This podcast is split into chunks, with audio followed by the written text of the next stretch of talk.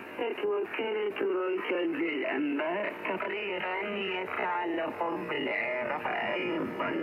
وفيما يلي